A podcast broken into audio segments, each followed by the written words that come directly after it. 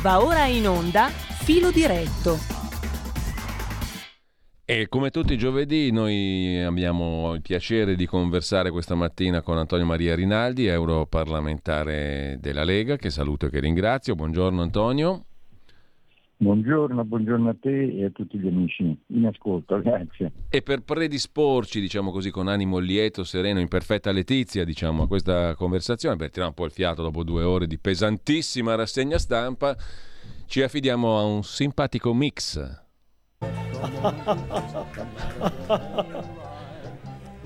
Wow! Ui! Ui!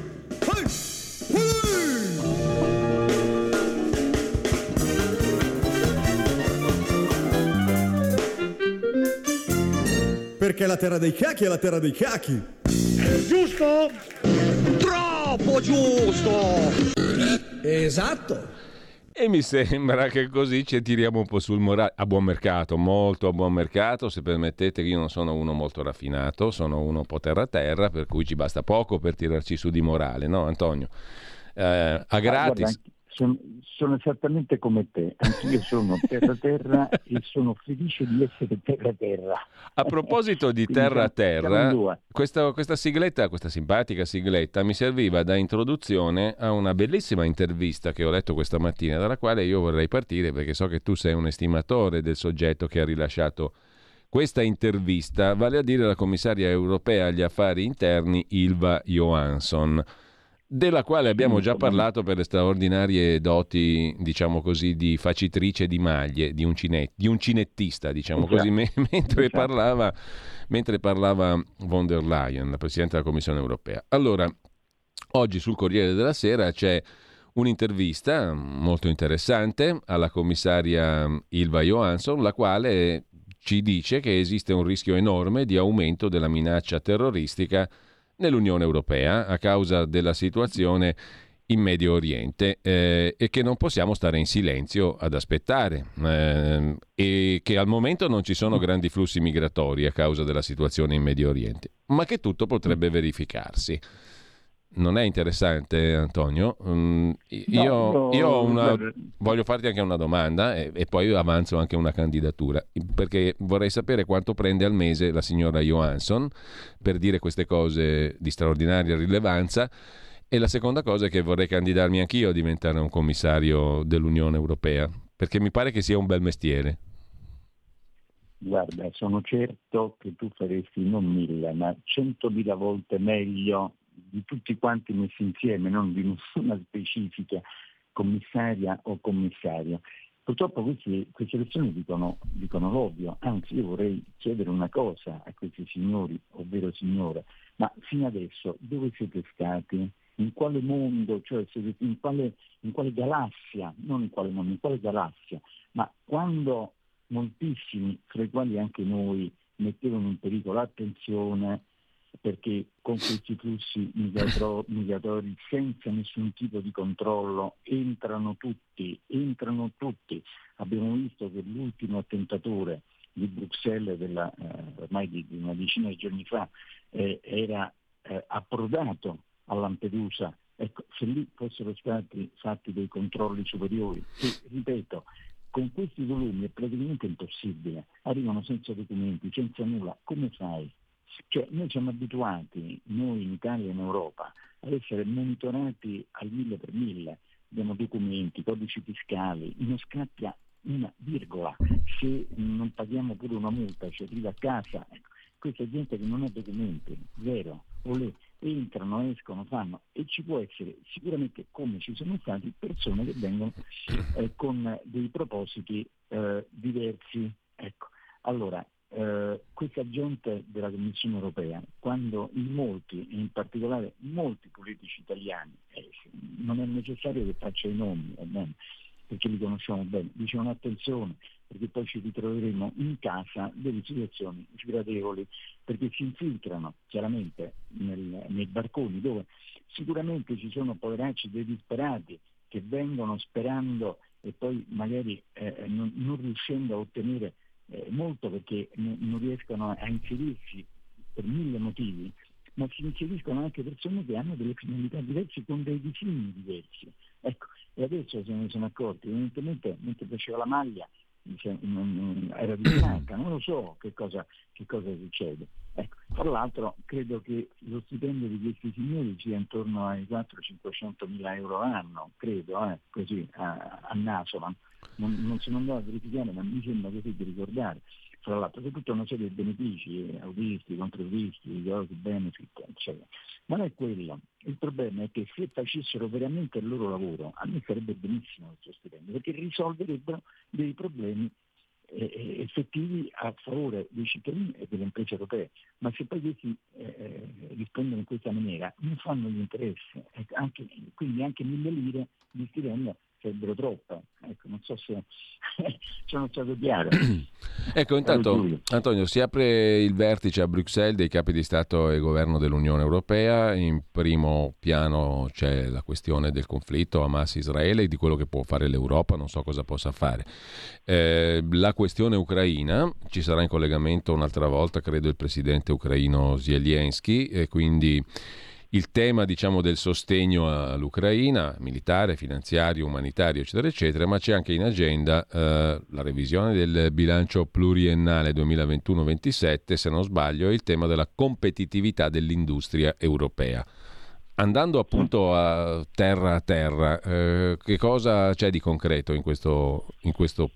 Allora, eh, avevo ancora i capelli non bianchi, la prendo da lontano eh, quando eh, si riunivano questi eh, vertici, questi, questi, questi, consigli qui a, a sul, sui tavoli europei, con grandi eh, strombazzamenti, grandi aspettative, poi però dopo alla fine non succede assolutamente nulla e purtroppo eh, lo sappiamo, no? quante volte è stato raggiunto l'accordo, è stato fatto qui, cioè, poi stringendo in soldoni, vediamo un po', allora cosa è cambiato?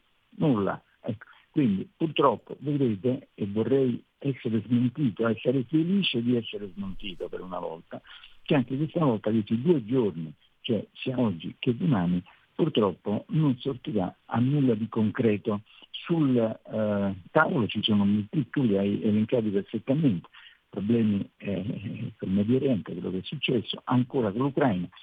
Apro una parentesi, eh, fino al 7 di agosto, eh, di, scusate, di ottobre, giorno dell'attacco lì di Hamas, eh, sappiamo bene quello che è avvenuto, tutte le istituzioni europee erano strapiene di bandiere ucraine, che trovi ovunque, ovunque, fuori, dentro, eccetera. La mattina dopo, quindi presumibilmente nella notte, le hanno sostituite con le bandiere israeliane. Tanto è vero che Zelensky il giorno dopo si è precipitato a Bruxelles, come dire, oh, ma che adesso non sono più sulla scena, non vi interessate più di me, come dire, ci sto anch'io, perché aveva paura, e sicuramente è, avvenuto questo, che eh, l'interesse diciamo, dell'Unione Europea veniva, scemava un pochino nei confronti dell'Ucraina per concentrarsi su quella verso Israele e la, la Palestina. Poi se aggiungiamo anche che gli Stati Uniti avevano un po' diciamo così, eh, manifestato la volontà un pochino di rallentare gli aiuti nei confronti dell'Ucraina, quindi era estremamente preoccupato, quindi si è precipitato proprio.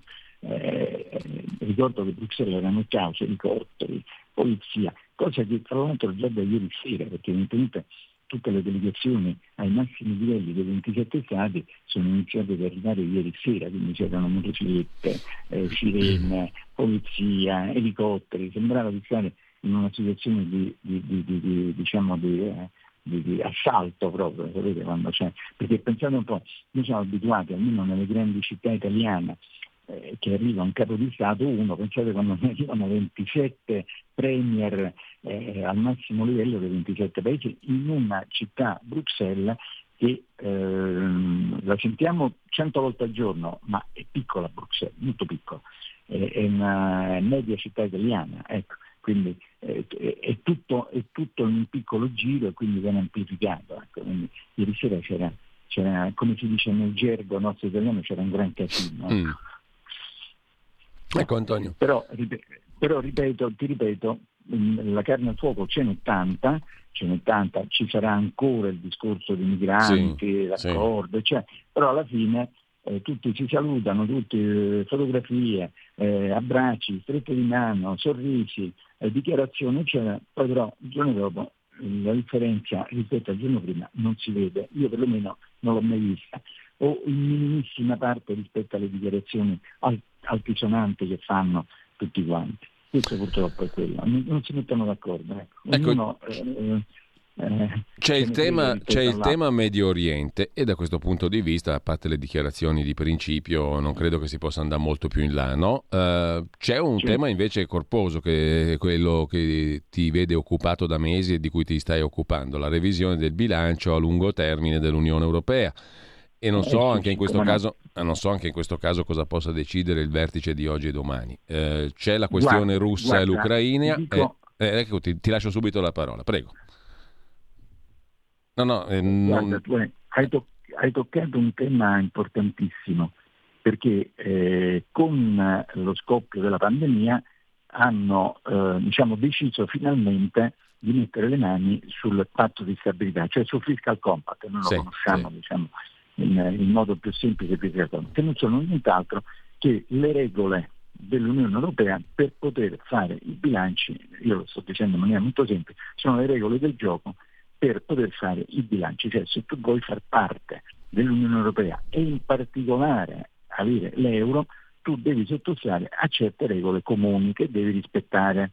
Allora, siccome il precedente accordo, il Fiscal Compact, era completamente assurdo, nessuno riusciva a rispettarlo e nessuno aveva poi il coraggio di dire sentite, mettiamoci intorno a un tavolino e discutiamone la modifica, e c'è voluta una pandemia per sospenderla, perché in questo momento noi siamo in un regime di sospensione, ma questa sospensione termina il primo di gennaio del 2024, quindi praticamente fra due mesi e qualche giorno. Cosa succede? Che la Commissione, eh, per bocca di Gentiloni, ma soprattutto di mm. Dombrowski, che è vicepresidente esecutivo anche per gli affari finanziari, hanno tirato fuori un testo di, eh, di modifica questo testo di modifica adesso è all'esame del Parlamento per mezzo della commissione competente che è la commissione Econ, di cui io faccio parte, sono, sono titolare. Va bene? Cosa succede? Che eh, c'è una, um, le procedure, le dico in maniera eh, diciamo comprensibile, molto semplice.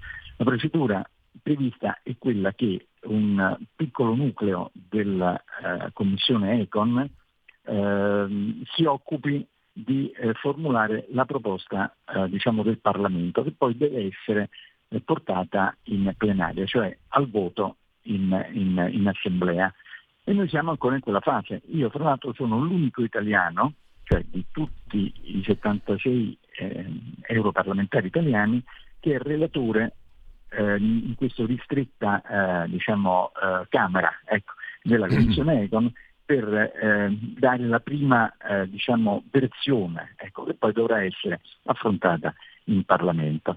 E vi dico che eh, ne ho viste di tutti i colori perché ci sono delle posizioni estremamente opposte fra diciamo, eh, i soliti tedeschi olandesi e gli altri.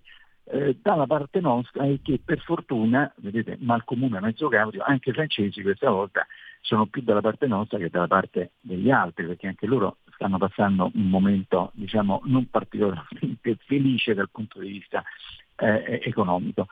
Eh, cosa succederà? Eh, la mia previsione mm. è ce la faranno. A, a tirar fuori un testo condiviso con tutti entro il 31 dicembre in maniera tale che il nuovo patto di stabilità entrerà in vigore il primo di gennaio del 2024?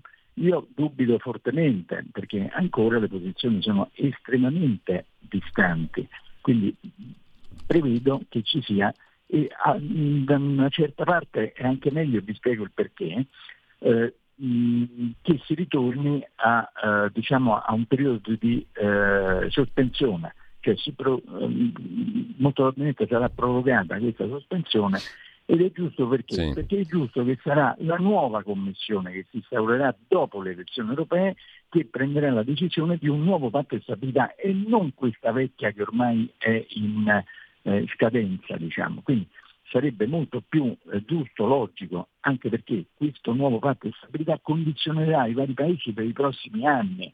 Quindi è giusto che sia la nuova Commissione eh, europea che si instaurerà dopo le votazioni europee e che tiene conto delle nuove eh, proporzioni sì. di maggioranza che si occupi di questo tema. E allora, vecchia che fatto, Antonio, lo dico solo Macelli. Eh. No, già questo tema solo che tu hai delineato eh, imporrebbe diciamo, una sessione di non due giorni, forse, ma 20 giorni, non lo so. No? È, è solo questo argomento sì. per mettere d'accordo tutti. E ricordiamo che il Consiglio europeo vede riuniti i capi di Stato e di governo sotto Charles Michel, no?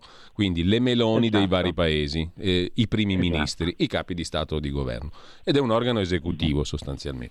Però non solo si occupa di quella cosetta che hai definito tu, che hai descritto tu t- poco fa, che è già un argomento che, che, che, secondo me appunto imporrebbe 20 giorni e non due, perché non sono d'accordo nessuno su questo.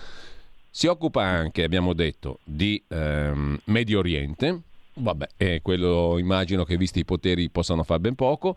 Si occupa di mh, mm, Ucraina e, e, anche questo è un altro argomento non irrilevante. Si occupa di economia e competitività, vale a dire i leader dell'Unione Europea discuteranno oggi e domani dei progressi compiuti e delle misure volte a creare un'economia solida e adeguata alle esigenze future che garantisca una prosperità a lungo termine, si occupa anche di migrazione, cioè i leader suddetti dell'Unione Europea discuteranno strategicamente sulla questione delle migrazioni. Mm. Eh, tra l'altro, eh, qualche settimana fa avevamo letto tutti che c'erano nuove regole straordinarie in vista, non se n'è vista una no? eh, da parte dell'Europa. Eh, e poi si parla oltretutto altre di, di questioncelle marginali come la situazione delle relazioni tra il Kosovo e la Serbia, Pristina-Belgrado, il Caucaso meridionale nel suo complesso, immagino si adombri la questione armena che è una cosuccia da nulla, e la situazione nel Sahel. Eh? Dopodiché abbiamo tutto l'altro vertice del 27 di ottobre che si occupa invece di euro. Vertice euro è previsto per domani e quindi durante il vertice euro specificamente dedicato alla situazione economica e alla governance economica si parlerà di euro digitale, del futuro dei mercati finanziari e dei capitali europei, della riforma del quadro di governance di cui parlavi tu prima, dell'unione dei mercati di capitali e appunto della moneta digitale. Insomma, vogliamo prenderci in giro o rimaniamo, come dicevamo all'inizio, coi, pre- facciamo, coi piedi per terra? Facciamo una cosa, facciamo una cosa. Il prossimo giovedì, se avremo la possibilità mm. di farci questa simpatica mm. conversazione, riandiamo a vedere punto per punto che cosa hanno deciso. Eh, e io sarò ben felice, ma sarò la persona più felice del mondo nel dire scusatemi, vi chiedo scusa, ho sbagliato perché hanno preso questa decisione. Oppure se effettivamente eh, sono venuti a prendere l'aria cattiva, perché l'aria è cattiva, perché purtroppo vedrete che di tutto quello che tu hai detto, alla fine stringendo, e io sono una persona molto pratica, eh, eh, stringendo, eh, nessun effetto. Eh, beh, facciamo questa prova, facciamo questa prova. rimandiamo a giovedì prossimo la verifica fattuale di quello che eh, hanno detto nelle buone intenzioni e poi quello che hanno deciso realmente. Ecco, e fra... vedrai che purtroppo... Fra, le buone, fra, fra, le buone, intenzioni, mi pare, Antonio, ce n'è anche una, eh, perché i leader, a quanto pare, inseriranno all'interno delle conclusioni di questi due giorni anche un riferimento alla necessità di raggiungere il picco di emissioni nocive, qui parliamo di ambiente, clima, emissioni nocive, CO2 eccetera, al più tardi entro il 2025 per limitare il riscaldamento a un grado e mezzo come si legge nell'ultima versione della bozza di conclusioni che mm, faranno, saranno oggetto della discussione di questi due giorni. Fissando la data per il picco di emissioni nocive nel 2025, quindi i leader europei farebbero un passo avanti rispetto al mandato dell'Unione Europea dello scorso 16 ottobre in cui si parlava di raggiungere il picco massimo nel consumo di combustibili fossili entro il decennio. Se noi lo anticipiamo al 25 faremo prima la transizione verso il meraviglioso mondo ecologico, green, eccetera, eccetera, giusto? Ah, tra l'altro, esatto. tra, tra l'altro, un'altra cosa, tutto questo in vista di che cosa? In vista, i leader oggi e domani parlano di tutto questo in vista della ventottesima conferenza delle Nazioni Unite dell'ONU sui cambiamenti climatici che si terrà in un notorio paese che non ha niente a che fare con i combustibili fossili, cioè gli Emirati Arabi Uniti a Dubai, dal 30 esatto. novembre al 12 dicembre, giusto? Esatto. Allora, guardate, io adesso dirò un qualche cosa di molto forte, però vi dico sinceramente, lo penso eh, fortissimamente e quindi non ho nessuna difficoltà a dirlo e a sostenere questa tesi. Allora, siamo tutti, eh, compreso Giulio, sono sicuro che anche tu, sei d'accordo perché bisogna preservare la terra da, eh, diciamo, dal punto di vista eh, ecologico, cercare tutti per carità di migliorare la situazione. Io sono il primo, sono il primo a dire sì, bisogna fare qualche cosa. Però poi nella parte esecutiva di questo, di buona intenzione, io non sono d'accordo su come l'Unione Europea sta affrontando il problema. Siamo tutti d'accordo che bisogna fare qualche cosa per migliorare, perché per noi, per i nostri figli, per i nostri nipoti. Sono il primo, sono il primo. Però, se permettete, io alzo il dito e strillo anche per il metodo tecnico con cui si vuole raggiungere questo obiettivo. D'accordo? Perché? Perché se noi in Europa, ovvero i 27 paesi dell'Unione Europea, perché si tratta di dare delle regolamentazioni ai 27 paesi dell'Unione Europea, eh, Europa ce ne sono anche altri paesi che non sono eh, diciamo, in questi 27, va bene? diciamo paesi dell'Unione Europea, eh, si danno delle regole eh, estremamente rigide, oserei dire penalizzanti poi per l'industria, perché vi dico sinceramente, il fatto di eh, aver affidato solamente all'elettrico questa transazione, eh, quando eh, si poteva benissimo percorrere altre vie per poter arrivare al concetto di neutralità, cioè non emissione di CO2, come ad esempio i biocarburanti, dove l'Italia, ripeto, è fra i leader con una tecnologia estremamente avanzata. Ricordo che i biocarburanti sono quei carburanti che vengono prodotti con le biomasse e con gli scarti alimentari, quindi non c'è fossile assolutamente nulla, che già sono in commercio e già funzionano. Quindi se eh, eh, si eh, fanno degli investimenti superiori, la tecnologia migliore, affina questa tecnologia. Invece l'Unione Europea non ha dato la possibilità, per una questione proprio ideologica, mm. di poter perseguire questa strada. Dopodiché, attenzione, se noi continuiamo con questa visione, noi diamo dei vantaggi competitivi agli altri paesi, a iniziare dalla Cina, spaventosi, perché questi paesi, scusatemi il termine, se ne fregano di queste normative e mm. fanno come gli pare. Quindi vuol dire che le nostre aziende saranno costrette ad adottare quel tipo di tecnologia estremamente costosa per produrre le, le, le, i propri manufatti, mm. mentre invece gli altri la Cina. No, ma no. Tu, tutto questo poi, eh, Antonio, dopo, esatto. eh, no, no, è utilissimo quello che tu dici e mi introduce a un argomento del quale parleremo domani, eh, ma poi te lo, te lo, anticipo perché secondo me è una questione che riguarda non solo i grandi scenari mondiali, no? ma proprio anche la gestione delle nostre città. Eh, e però c'è un ascoltatore in attesa, quindi apriamo le linee, c'è già qualcuno che se le ha aperte da solo e ci fa solo piacere, 02 92 94 7222 per intervenire in diretta, lo ripeto il numero della diretta, 02 92 94 7222 con noi Antonio Maria Rinaldi. E per quanto riguarda invece i messaggi via WhatsApp anche audio, il 346 6427 756. Sentiamo l'ascoltatore in attesa, pronto? Pronto, buongiorno. Buongiorno. Franco da Milano. Senta, no, a parte volevo chiedere una cosa molto semplice. Mm.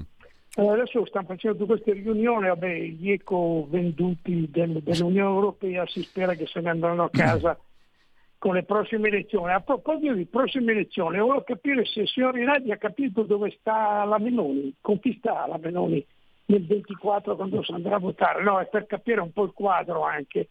No, non è che sta con la van der Leyen, no non abbiamo capito bene allora. conquistando. Bene. Allora, allora, domanda precisa, allora. aggiungo mm, Antonio e poi andiamo in pausa, uh, 20 secondi di audiomessaggio, poi abbiamo il breve stacco delle 10, 20, sì. 20 secondi. Buongiorno Pietro Bergamo, ma mm, questa commissario o commissaria Johansson secondo me meriterebbe qualcosa di più perché è una che ci vede lungo, questa qui sì che è tosta. e la metterei a capo dei servizi segreti mondiale questa perché ci vede troppo lungo. E in più ti prepara i calzettini per l'inverno. Ciao.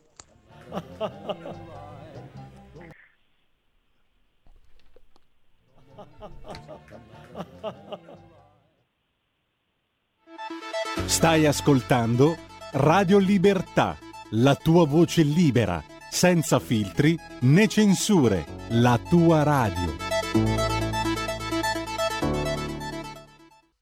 Nella notte più tenebrosa, misteriosa, spettrale, magica dell'anno, la notte di Halloween. Movie Time, la magia del cinema vi aspetta con una speciale puntata dedicata ai film da paura. Siete da dolcetto o da scherzetto? non abbiate paura della notte più spaventosa dell'anno. Allora, la risata l'abbiamo rubata, quella prima dello stacco, a, a Raul Cremona, al mago Silvano, il mago di Milano. Uh, poi parleremo di Milano, però, perché stavo introducendo, Antonio, una questione. Ti lascio subito la parola, però, per le osservazioni dei nostri ascoltatori. Dove sta Giorgia allora, Meloni rispetto amico, a von der Leyen, sì, eccetera. Sì. Mm.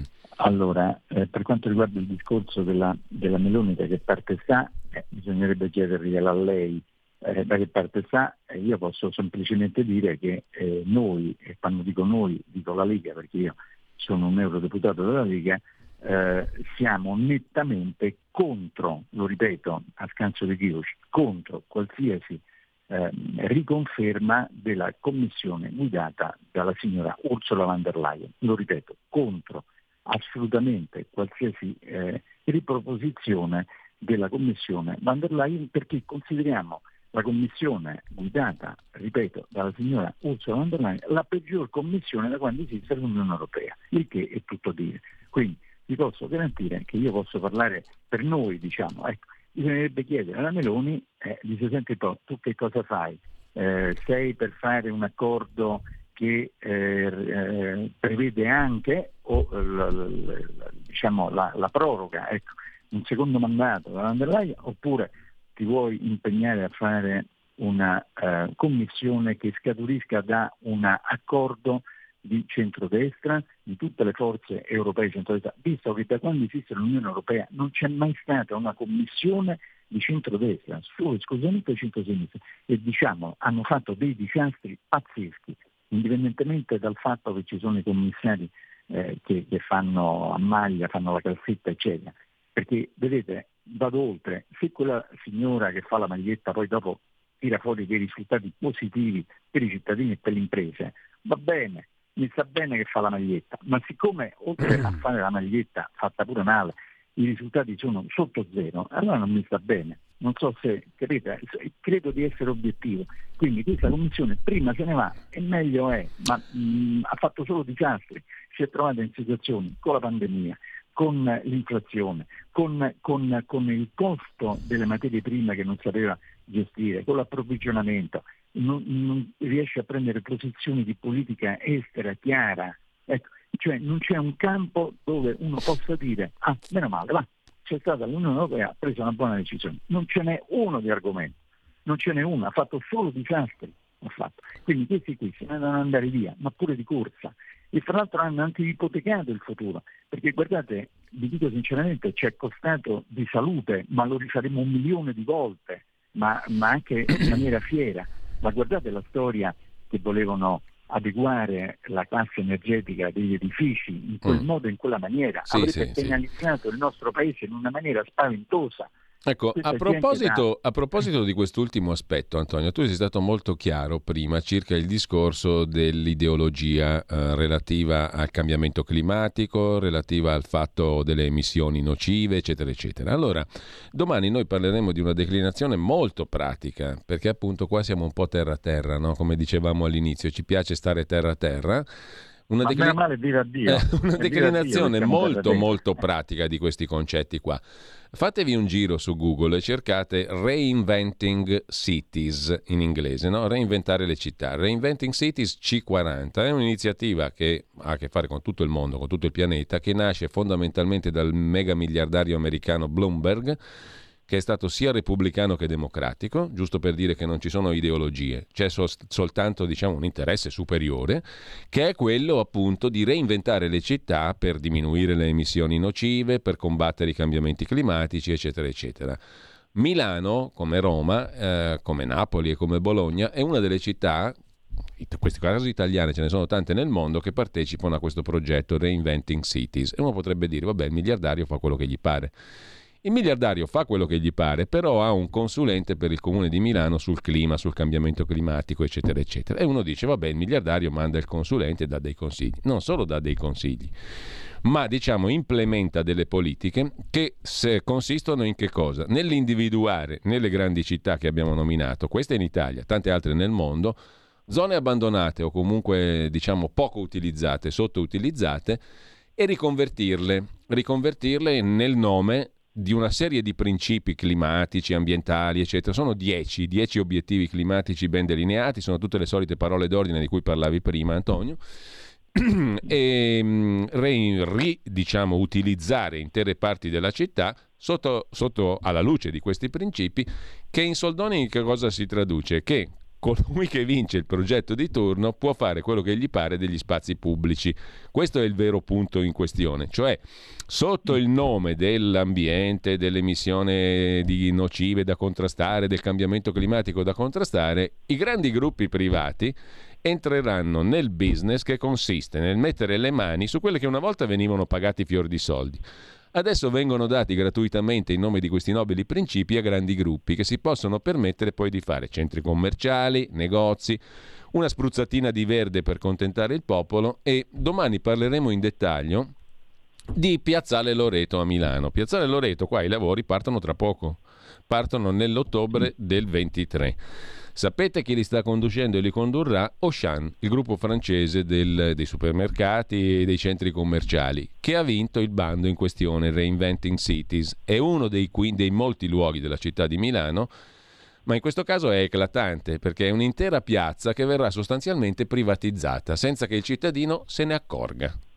Bello, vero? Cioè tu hai detto in maniera estremamente elegante che ci hanno fatto contenti e canzonati. Anche io sono stato elegante, non dico che sì. in un'altra maniera.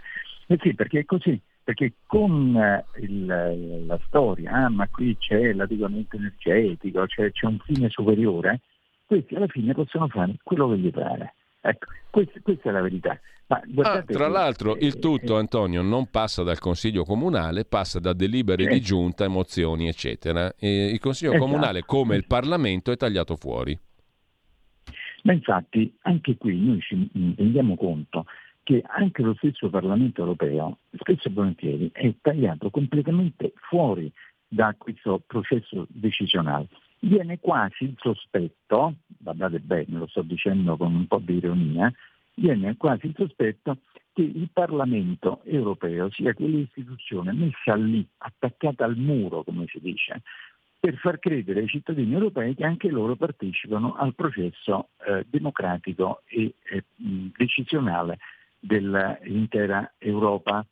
Ecco, come per dire, guardate, eh, voi cittadini europei eh, siete parte in causa perché eleggete ogni cinque anni i eh, deputati europei e quindi anche voi partecipate alla, eh, diciamo, al processo decisionale dell'Europa, quando invece purtroppo le decisioni non vengono prese nel Parlamento. Il Parlamento è sempre eh, eh, eh messo a margine, esautorato, non passano quelle decisioni, ovvero vengono portate all'esame del Parlamento delle decisioni già prese. Anche qui ci fanno contenti e canzonati, siamo sempre là, siamo, siamo sempre lì. Quindi eh, purtroppo eh, l'avevo già intuito da prima eh, di venire qui a Bruxelles, qui ho avuto la conferma, qui ho avuto la conferma che purtroppo le cose funzionano in questa maniera. Eh. Allora, abbiamo una telefonata, poi ti giro qualche messaggio al 346 6427 756. Le telefonate allo 02 92 94 7222. Pronto? Sono Gianni da Genova, ciao Giulio. Un saluto anche all'onorevole Rinaldi Antonio. Volevo chiedere, perché sono un po' duro con di comprendonio, quella, mm, quella interrogazione urgente della Tercas, aiuti di Stato che invece col fondo interbancario si poteva intervenire. Hanno esatto. fatto un pernacchio in Europa oppure hanno risposto? Perché per esempio... Per quanto... Guarda, sì, sì, sì, no, ti volevo dire, purtroppo ancora non hanno risposto, fra l'altro l'interrogazione urgente, prioritaria si chiama, e ancora non hanno risposto. Vi garantisco che eh, nel momento in cui c'è la risposta, che mi arriva alle mail, quindi la vedo subito, ma io prendo le trombe per, per dirla, purtroppo ancora no, ancora non hanno risposto. Eh, pensate che molti giornalisti mi chiamano praticamente tutti i giorni per chiedermi, oh è arrivata, è arrivata, è arrivata. Fra l'altro è anche pubblica poi, perché se si va sul mio profilo, sulle interrogazioni, eh, ci sono sia, sia l'interrogazione che le risposte, ancora non c'è, io vado a vedere tutti i giorni, quindi eh, se la prendono comoda, ma perché? Perché non sanno cosa rispondere, perché ci abbiamo ragione noi e nessuno paga i danni, perché lì sono stati fatti dei grossissimi danni, non solo nei confronti dell'immagine dell'Italia, ma proprio nelle tasche degli italiani. E qui non paga niente nessuno. La Vestagen che ha fatto questo errore non paga, anzi lo stanno adesso, siccome non sarà e ce lo auguriamo proprio, eh, riconfermata nella prossima commissione come commissaria, questi sono dieci anni che fa danni, gli stanno proponendo dei posti alternativi nelle istituzioni europee e nessuno paga. E noi ci abbiamo rimesso. Quante famiglie sull'astrico ci sono state?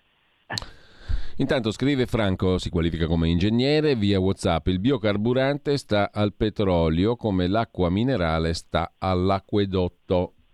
Abbiamo anche una telefonata, pronto? Pronto? Buongiorno. Buongiorno, ciao, sono Massimiliano. Prego. Senti, questa mattina c'era la nebbia, non so se a Milano c'è stata la nebbia, però appena fuori c'era la nebbia. E allora qualcuno alla radio ha detto, oh finalmente è tornata la nebbia, c'è un cambiamento climatico. Ma come c'è cambiamento climatico? Io mi ricordo che 30-40 anni fa o 20 anni fa la nebbia c'era sempre, tutte le mattine, ed era il bene per la campagna. Allora questo cambiamento climatico è venuto a nostro vantaggio. Così vorrei dire a quegli stupidelli che l'altro giorno mi hanno bloccato un camion perché vanno sulla strada a protestare, va bene, che loro 50 anni fa, 40 anni fa non c'erano, per cui come fanno a sapere com'era la terra 40-50 anni fa? Era molto più inquinata di ora, i fiumi erano molto più inquinati di adesso, perché tutti i comuni scaricavano nelle acque, non c'erano i depuratori, per cui c'è stato un miglioramento, cari miei, e dovete prenderne coscienza. Ah, grazie Massimiliano, c'è un messaggio da Dino, provincia di Brescia che però si trova in Trentino, ci manda anche una foto molto bella che saluta uh, Antonio Maria Rinaldi eh, e c'è un'altra telefonata che passiamo al volo, poi ti lascio subito la parola Antonio. Pronto? Sì, grazie. Buongiorno, prego, buongiorno signora. Bu- buongiorno Giulio, sono Marisa. È vero che hanno state dicendo delle cose interessantissime però io vorrei sapere, è vero che avete allungato il periodo di lavoro che si va in pensione più tardi? Ecco, questa domanda ci porta dall'altro argomento di cui volevamo parlare oggi, Antonio, cioè la finanziaria, che è in gestazione, è in itinere. Non ho capito quanto emendabile, perché stando ad alcune dichiarazioni sarebbe totalmente inemendabile anche dalla maggioranza. Non so se sia così, se sia possibile, non so se sia una butad, non ci credo. Comunque, in ogni caso, eh, entriamo nella finanziaria italiana e i suoi rapporti con l'Europa, perché bene o male quella finanziaria lì deve soddisfare determinati criteri europei, lo sappiamo tutti ormai, no? Viene mandata a Bruxelles per l'approvazione, bene o male. Poi c'è lo spazio esatto. per il Parlamento per essere approvata, eccetera. Fra le varie questioni c'è Pensioni più difficili, quota 104. Qualcuno oggi ha scritto che la Lega sarebbe contro, si vedrà in che termini. E poi c'è un'altra novità che consentirebbe al fisco, secondo alcuni, di entrare direttamente nei conti correnti dei morosi di chi non paga le cartelle o è reputato moroso, prima ancora di definire tutto, eh, ti entrano nel conto corrente e con un clic ti portano via quello che serve allo Stato, che lo Stato ti imputa. La stampa di Torino, che non è propriamente il giornale della parrucchiera, la mette così. Mm, non so se sia così perché il quotidiano nazionale dice l'esatto opposto, cioè dice che le norme in finanziaria sono molto meno invasive dell'attuale meccanismo, quello attualmente in vigore. E tra due interpretazioni così opposte io non saprei dire che cosa è vero perché naturalmente nessuno di noi ha letto la finanziaria, nessuno di noi ha capito una riga di quella finanziaria qua e nessuno di noi sa come stanno le cose effettivamente. La mia domanda è, lo sanno a Roma e lo sanno a Bruxelles come stanno le cose? Perché questa è un'altra allora, bella domanda. Eh? allora, eh, spieghiamo bene qual è la situazione. In questo momento è stata deliberata dei Ministri una prima bozza, una prima bozza. Quindi eh, è, il, come, si dire, come si dice, mm, è stato buttato giù eh, su, su, carta eh, come dovrebbe essere la finanziaria. Cosa succede però? Succede che adesso ci sarà la discussione di ogni provvedimento, di ogni articolo, ci saranno emendamenti e la storia eh, degli ultimi eh, ormai eh, quasi 80 anni di Repubblica Italiana ti eh, mette nelle condizioni di dire guarda che poi viene cambiato, modificato, mm. aggiunto, tolto, fatto, detto, tenendo conto delle esigenze dei partiti, tenendo conto le, delle esigenze delle categorie eh, investite dai provvedimenti, eccetera. Quindi adesso noi conosciamo eh, la bozza, poi mm. c'è un altro aspetto importantissimo che si rifà a quello che ho detto io. Le regole del gioco di Bruxelles, quali sono? Perché noi stiamo eh, scendendo in campo a giocare una partita di calcio, diciamo, per fare un esempio molto semplice, senza sapere quali sono le regole. Cioè, io sì, posso sì, toccare sì. la palla anche con la mano o non la posso toccare? Io, eh, che posso dire? Eh, posso, mm. posso, giocare in 12 oppure posso giocare in 10? Posso, non lo so. Eh, l'arbitro può fare gol, può fare, ecco, per dire, perché eh, siamo in una situazione in cui è sospeso il patto di stabilità mm. cioè il fiscal compact e stiamo esaminando il nuovo Però, non sappiamo allora, questo qua... nuovo mm.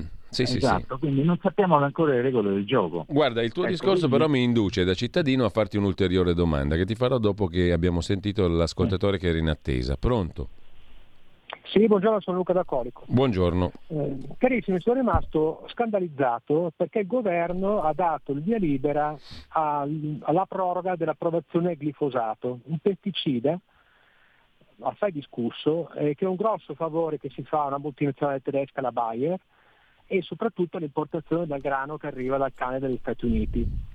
Ora io non capisco questa posizione, perché c'è un problema di salute per i cittadini, e vorrei che sia chiaro a tutti che la pericolosità del glifosato non sta in quanto è cancerogeno, ma nel fatto che, come da ricerca fatto un laboratorio indipendente italiano nel, a Reggio Emilia, può provocare con l'assunzione a lungo termine eh, dei problemi ormonali sui nostri bambini e su noi stessi.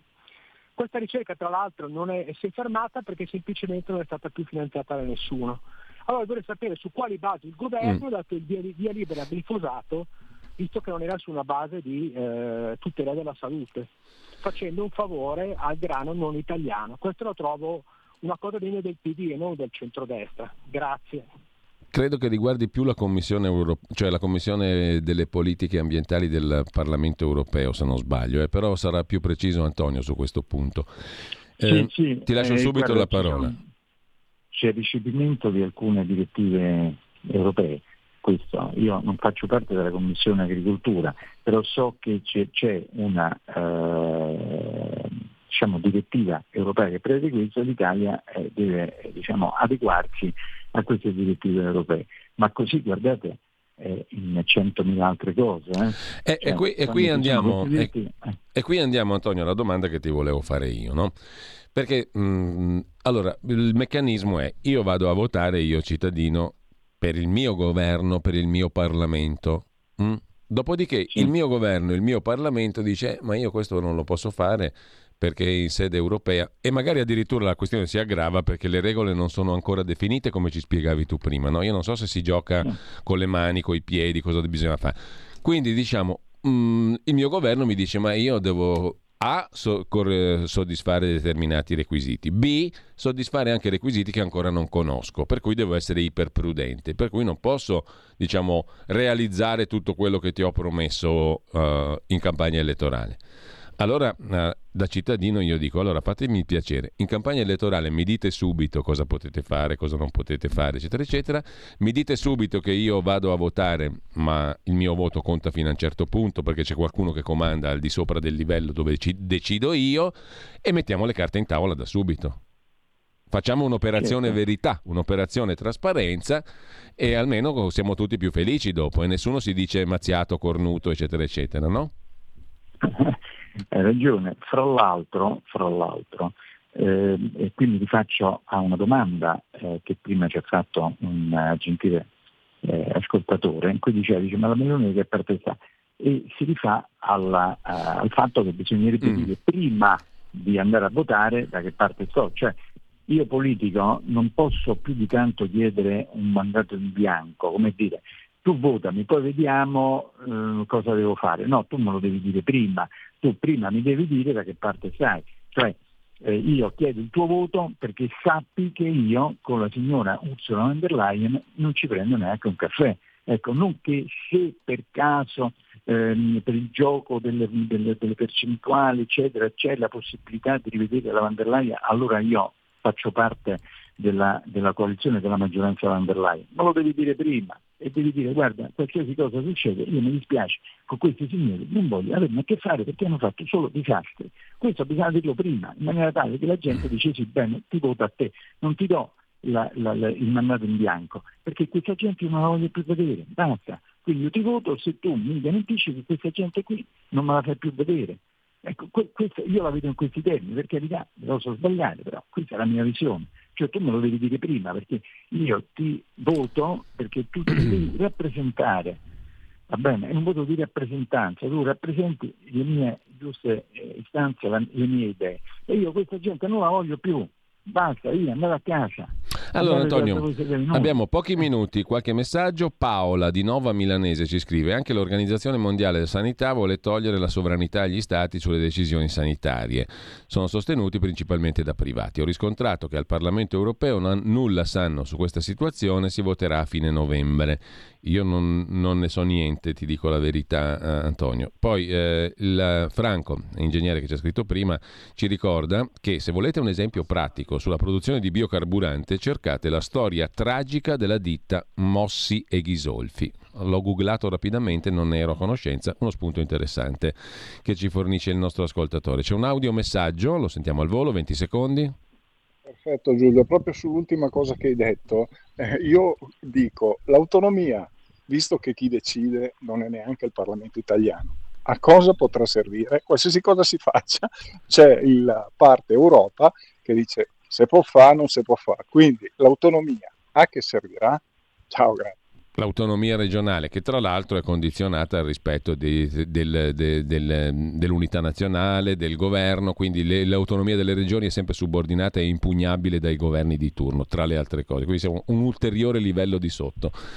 Un saluto a Rinaldi. Ultima ruota del carro, scrive Maurizio, ma che, depressione, esatto. ma che depressione in questa Europa. Riprendiamo in mano il progetto di uscirne e vediamo cosa faranno gli altri. Ti lascio la parola per tirare la sintesi perché sono già le 10.23. C'è anche, c'è anche una telefonata in attesa, la sentiamo subito. Pronto? Sì, pronto, buongiorno, sono buongiorno. Marco, eh, saluto Rinaldi. Eh, Rinaldi, lei però prima eh, mi sembrava un po' Gaber, no? Con la sua canzone, eh, me lo dicevi prima, no? Eh, me lo dicevi prima. Eh, caro Rinaldi, io ho 40 anni. Che da forse era Iannacci più che Gaber, eh? mi permetto di dire. Forse... Sì, ecco, sì, chiedo scusa, sì, chiedo scusa.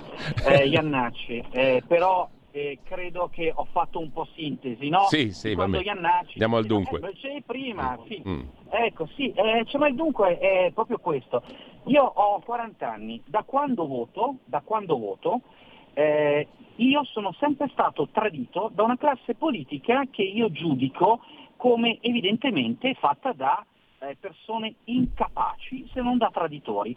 E vi dico questa cosa, quando una persona mi si presenta davanti e dice ah la legge Fornero, aboliremo la legge Fornero, è una vergogna, è uno schifo e oggi abbiamo che nella finanziaria la Lega non dice una parola sul peggioramento della legge Fornero o quando sull'immigrazione ci avete fatto due palle così, che sarebbe stato fatto il blocco navale. Eh, me lo dicevi prima, ma ti spiegavo che no, eh, avete frainteso perché io intendevo dirvi qualcos'altro. No, ma gli italiani hanno capito che un po' ci avete marciato sopra, solo che veda, eh, marciarci sopra con delle false promesse alla Vanna Marchi, con i nostri europarlamentari o con i nostri parlamentari che sono i più pagati d'Europa e che in più ci pigliano per il culo, quando noi per molto meno ogni giorno eh, dobbiamo farci un culo grosso così e vediamo in che condizioni è l'Italia.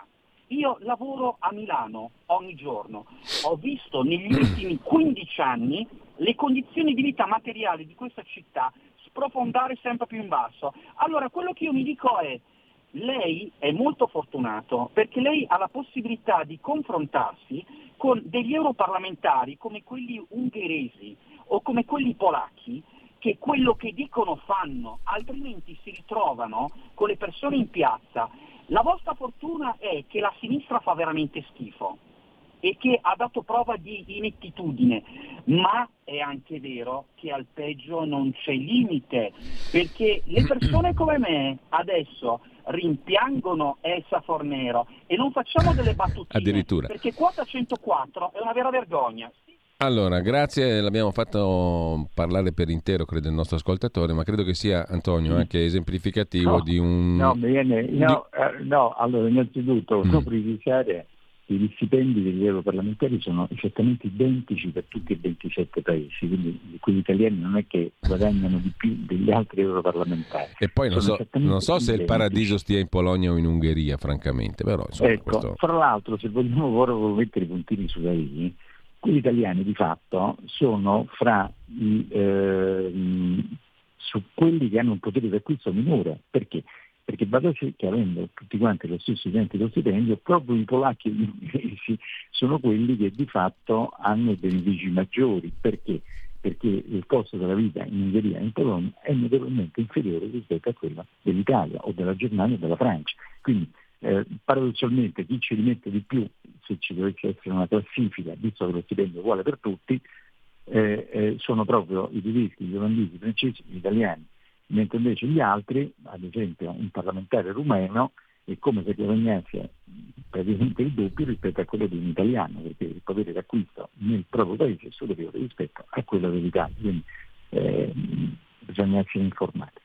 Seconda cosa, per quanto riguarda, eh, io capisco che ci sia eh, la volontà politica e c'è qualche leader eh, politico che sui giornali fa delle dichiarazioni, ah questa è la Fornero c'è, ma non è assolutamente il ritorno alla Fornero, attenzione, quindi eh, noi scambiamo la, eh, come si può dire, la, la, la diatriba politica con verità. Allora, innanzitutto questa è una prima bozza della, eh, della, della, della, finanziaria, quindi vediamo che cosa succede poi nel dibattito parlamentare, perché eh, ripeto, storicamente da qualsiasi si spara alto per poi dopo mediare e arrivare a dei compromessi ma per quanto riguarda quello che per ora è nella botta non accetto assolutamente il rinnovo alla Fornero, o vi siete dimenticati che cosa era la Fornero, quindi assolutamente. Eh, per quanto riguarda qua, a Bruxelles, ci sono 76 europarlamentari italiani spalmati su vari partiti, ma anche se tutti e 76 fossero esattamente dello stesso partito, va bene? Quindi con la stessa ehm, volontà politica di poter fare le cose, non potrebbero di fatto fare assolutamente nulla perché rispetto ai 705 non sono certo una maggioranza. Quindi, eh, fra l'altro non siamo mai d'accordo ai 76 perché c'è il Pidino che dice sempre il contrario di quello che dice la Lega o, o, o Fratelli d'Italia e viceversa, quindi non si arriva mai a fare una quadra però vi dico che mh, tenendo conto che poi il Parlamento, come abbiamo detto prima, ha dei poteri estremamente limitati eh, rispetto all'immaginario che tutti quanti hanno che il Parlamento europeo abbia dei grossi poteri, perché il potere vero, effettivo, poi alla fine ce l'ha il Consiglio. Eh, io dico il Consiglio ha un buon 60-65% di potere, un eh, 20-25% ce l'ha la Commissione e il resto, quindi le briciole, al Parlamento. Quindi questa è la suddivisione del potere qui nelle stanze di, di Bruxelles e Strasburgo. Però eh, dire sinceramente non è che uno prende in giro o non prende in giro. Purtroppo sul campo dell'immigrazione, ma ve ne siete accorti nell'ultimo anno che cosa è successo? Cioè, attenzione, perché sono, sono molto cambiate le, le, le, la situazione. Praticamente c'è stata un'invasione, c'è stata una situazione in Africa eh, drammatica, correlata probabilmente alla pandemia, alle carestie, alle guerre, quello che volete, ma un fenomeno di questo genere non si è mai visto, esatto, non si è assolutamente mai visto. Però il fatto che l'Europa in questo momento non stia prendendo delle decisioni, si stia prendendo per i fondelli, può essere sicuramente la via per dire, beh, visto che l'Europa non ci dà delle soluzioni, perché c'è 3, 4, 5 consigli che dicono, dicono, poi non fanno niente, noi da italiani siamo titolati poi a prendere delle decisioni autonome, perché se noi ve lo chiediamo di eh, prendere in maniera comune del, dei provvedimenti e voi fate melina, non ci rispondete, poi dopo noi, per il nostro interesse, li dobbiamo prendere per fatti nostri. Questo sia chiaro. Poi è stato detto, eh, c'era anche un altro argomento eh, che è stato toccato, se non erro. Qual era l'ultimo argomento? Giulio, ricordamelo. Non, non, non, saprei eh, esserti utile, ehm, Antonio, perché non... Eh, sempre dall'ultimo ascoltatore, no, dici? No, no, ah, anche degli altri. Ho dimenticato qualche cosa perché no, su, sul piace, gli, piace su, rispondere a tutti sul quanti. Sul glifosato avevamo detto, no? Sul glifosato avevi risposto, eh. mi pare. In questo momento non mi ricordo se avevamo questioni rimaste in sospeso. Mm, francamente non riesco a darti un aiuto.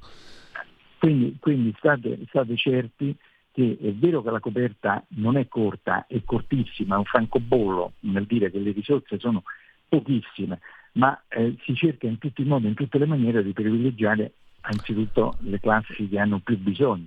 Tra l'altro personalmente io ho ehm, inserito una marea di emendamenti alla proposta della Commissione di modifica del patto di stabilità, cioè del fiscal compact, inserendo, qui vado un po' più sul tecnico, ma credo che mm. nessuno ha difficoltà a capire, eh, cercando di scorporare dal computo del deficit, cioè non le considerate nel calcolo del deficit tutte le spese di investimenti correlate al PNRR, cioè se Commissione europea mi dici di eh, perseguire l'agenda green e l'agenda mm. digitale dicendomi cosa devo fare e cosa non devo fare, dandomi a prestito, attenzione, a prestito dei soldi che io devo restituire in termini sia di capitale che di interesse, almeno quelli tiriameli fuori dal computo del deficit, tirali fuori perché sono delle, eh, degli investimenti straordinari, eh, non ripetibili e con una destinazione ben specifica che mi hai detto te Commissione europea di fare. Ecco, allora, anche, Antonio, eh, dobbiamo... abbiamo cercato di infilarci dentro di tutto, non sono spese Ah sì, sì, sull'OMS, ah, sulla ecco, sovranità sanitaria, cosa, la sovranità sanitaria, però qui... no, no, una cosa a cui tenevo, autonomia, eh. attenzione, sì. attenzione ai naviganti.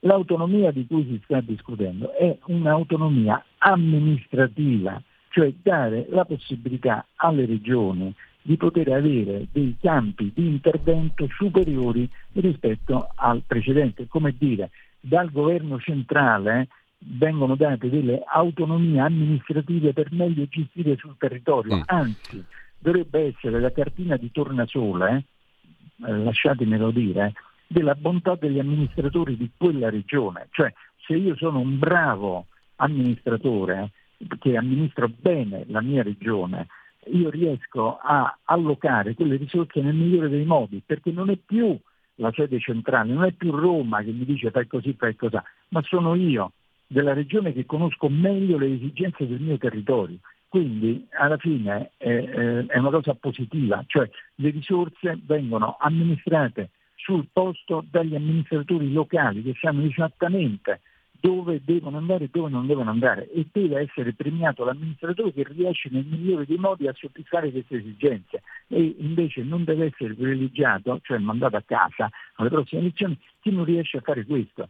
Guardate che così in moltissime paesi ed è giusto. Allora, eh, Antonio, dobbiamo proprio salutarci perché siamo alle 10.34. La, la, questione della sovranità sanitaria era quello il tema eh, dimenticato. Ne eh, parleremo, allora. ne parleremo però un'altra volta perché proprio non ce la facciamo adesso. Cito solo Mary che dice a proposito di Polonia, gli eroi ci siamo noi perché loro sono percettori netti, cioè mm, in, eh, incamerano molto più di quanto danno in contributi all'Unione Europea e hanno ancora la loro moneta, a differenza nostra. Quindi gli eroi siamo noi e non i polacchi. Dobbiamo, pot- ringraziare, guarda, dobbiamo ringraziare i tedeschi, perché i tedeschi hanno fatto entrare eh, gran parte dei paesi dell'est eh, perché gli serviva di avere manodopera a basso costo per le loro aziende, perché gran parte hanno delle qualità in quei paesi, quindi dobbiamo ringraziare i tedeschi che hanno fatto entrare allora, molti paesi. Grazie. Antonio, devo proprio salutarti, Io, poi riprenderemo questi discorsi come minimo settimana prossima anche sul tema della sovranità sanitaria. Grazie Sempre ad Antonio Maria piacere. Rinaldi. Grazie mille Antonio. Un abbraccio, grazie, un saluto a tutti. Grazie. Avete ascoltato Filo Diretto